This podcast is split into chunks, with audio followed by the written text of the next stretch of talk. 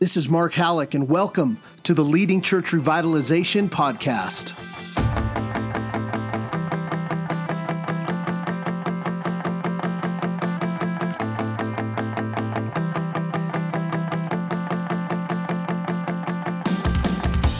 This podcast is designed to encourage and equip you for the work of leading church revitalization in your context. I really hope and pray you will be helped and you'll be encouraged and you might even be a little bit inspired in our time together. Because here's the truth there's a lot of churches people have given up on that God is just not done with. So thanks for coming by and let's link arms together to replant and revitalize churches for the glory of God and for our joy in Him.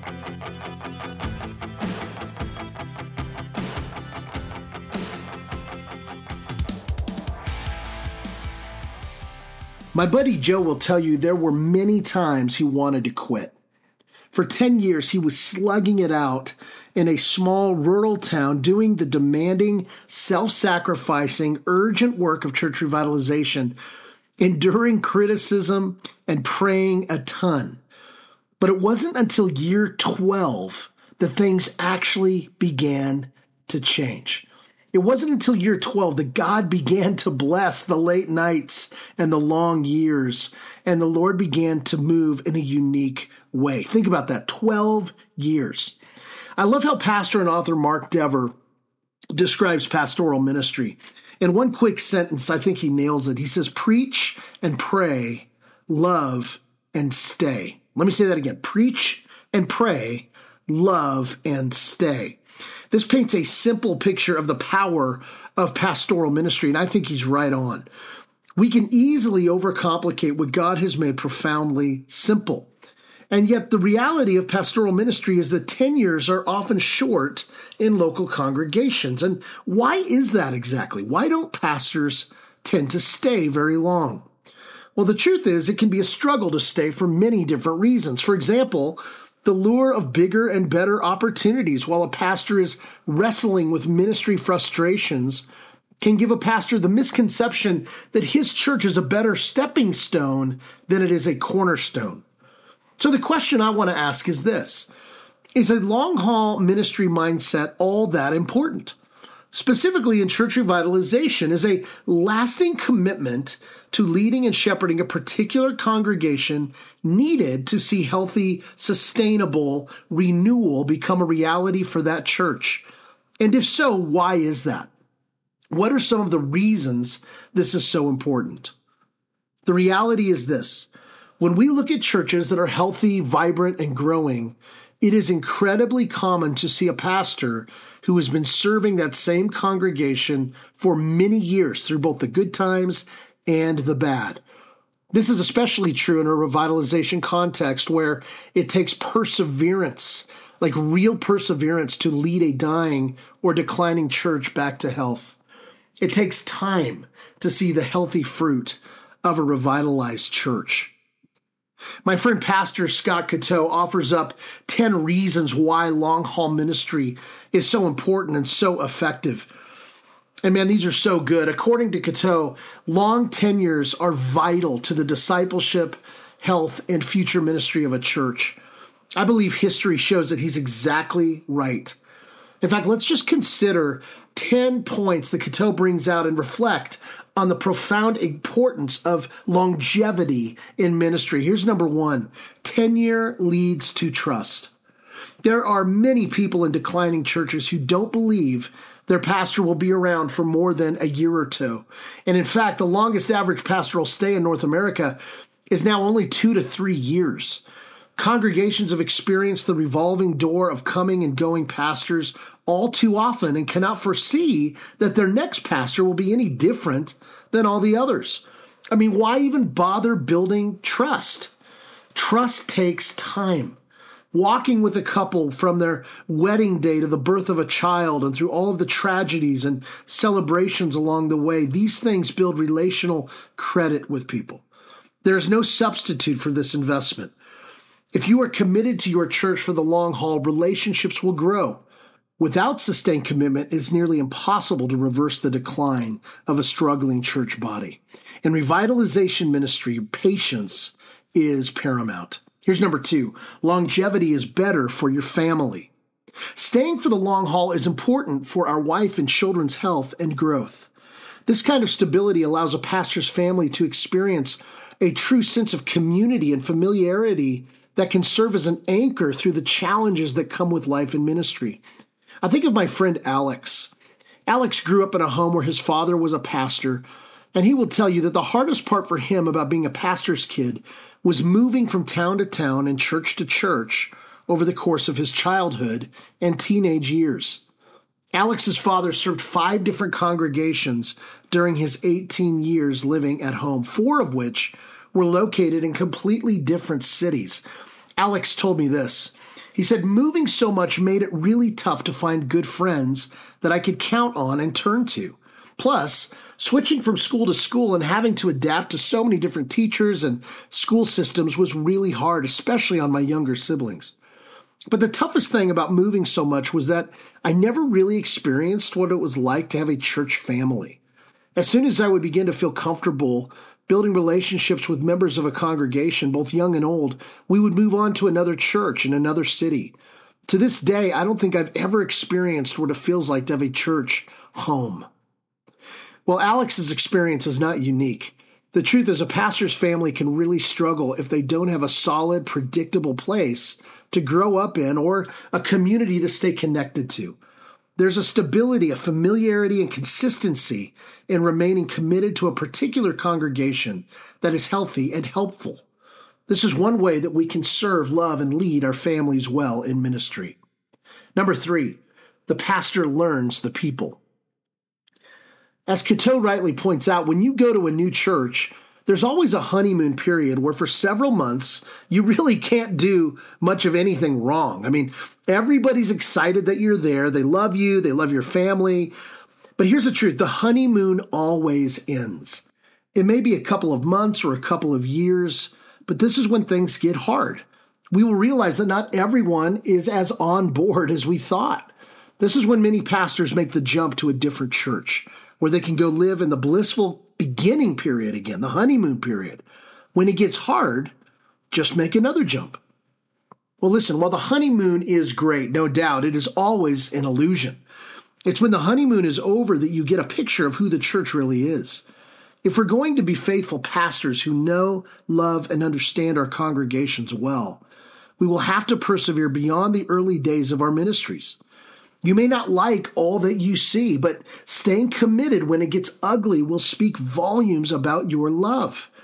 You can't pastor your people well unless you learn them well. Don't rob yourself of experiencing that, and don't rob them of having a pastor who will stick with them beyond the honeymoon phase. Here's number four the church earns the trust of the community. When a pastor has been a steady leader in a church for years and years, the community notices. Conversely, if a church has unstable leadership, it will not have a great reputation in the community. That lack of relationship with those in the surrounding neighborhoods will create stagnancy within our congregations. In a church where membership has been on the decline, bridge building in the community is a critical part of new growth and restored vitality. If we want to earn the trust of our communities, we need to be committed as pastors to modeling what it means to be faithful for the long haul.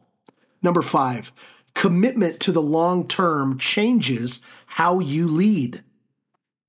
Man, this one is so true.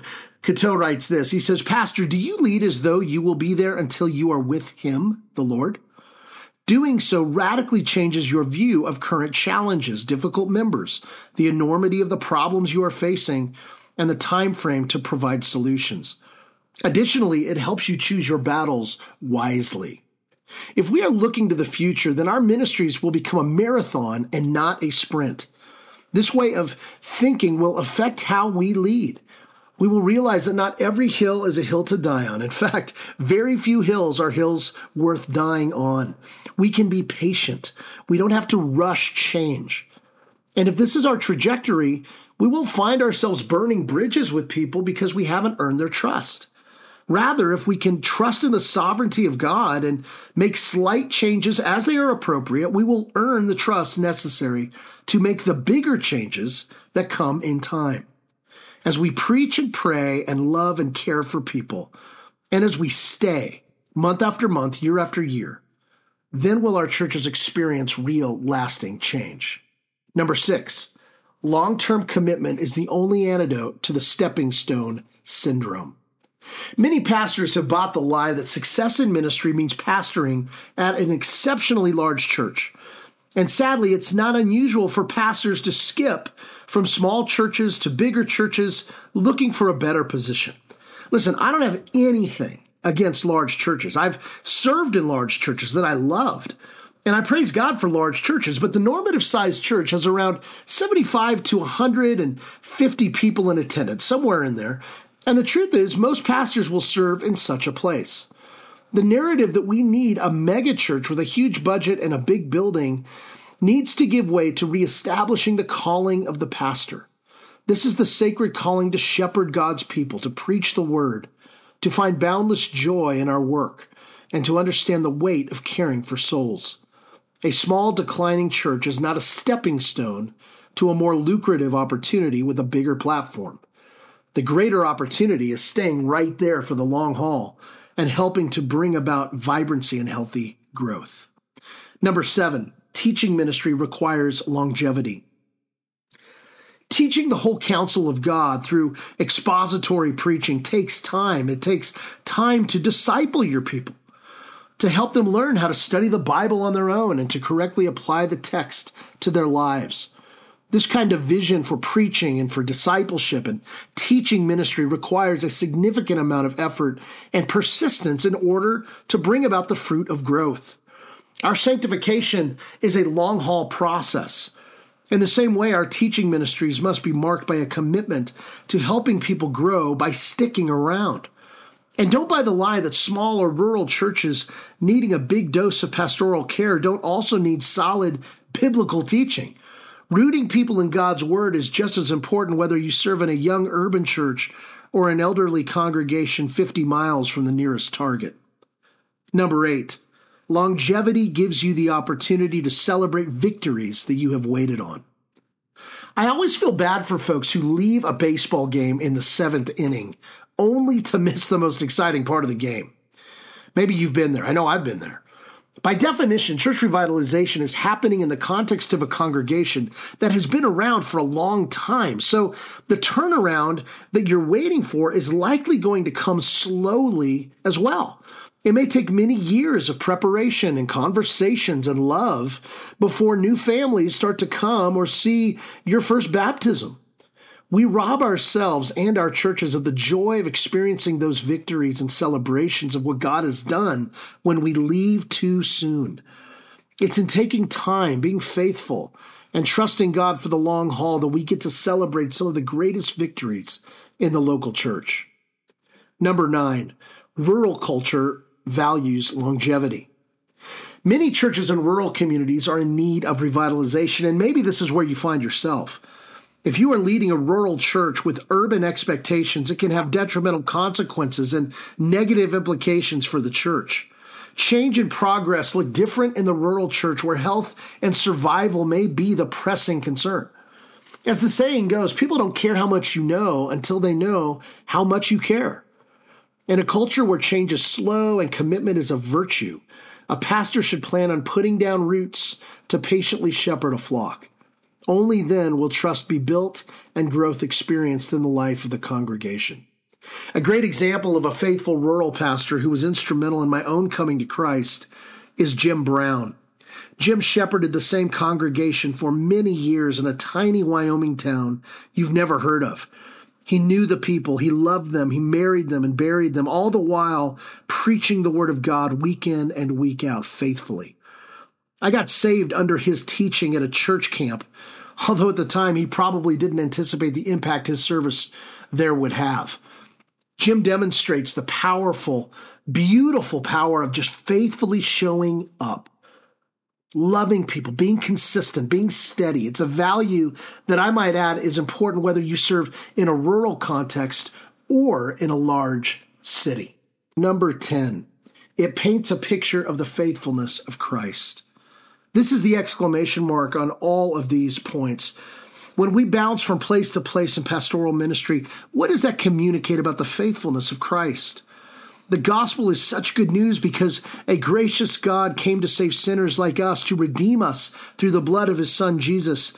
When we are in Christ, as we have repented of sin and have trusted in him as Savior and Lord, we are assured of our salvation, which means we are assured of his commitment. He's faithful to us even when we are faithless. This is the good news of the love of God. Listen, friends, as we stay with our local church, loving, encouraging, and praying for them week after week, month after month, year after year, we model Christ's faithfulness to the congregation and to our families. Well, these are just 10 reasons why I believe that long haul ministry is so important. And I pray they're helpful for you to at least be thinking about and praying about as you reflect on your own ministries. In our next podcast, we're going to be talking about how do we exactly cultivate a heart for long haul ministry. I mean, how do we actually do this thing, right? It's one thing to, to list the, the reasons why it's so important, and that's true, and that's that's what we did today. But how do we actually become the types of pastors and leaders who are faithful over the long haul? And that's what we're going to talk about. I hope you join us for our next podcast. Thanks so much for checking out the podcast today. Hey, as you continue to grow, I want to point you in the direction of a book called Leading Church Revitalization. This entire podcast is really built on and based on that book. You can pick it up at Amazon.com today. Also, check out acomapress.org. Acoma Press is committed to putting out resources to help encourage and equip you as a revitalizer or a replanter. It's also very committed to help equip congregations that are struggling and facing serious decline. Love to stay in touch with you. So let's connect on Twitter or Facebook or Instagram. Any way I can serve you, I would love to do that. Man, I can't wait till we're together next time. Thanks so much for stopping by. God bless you all.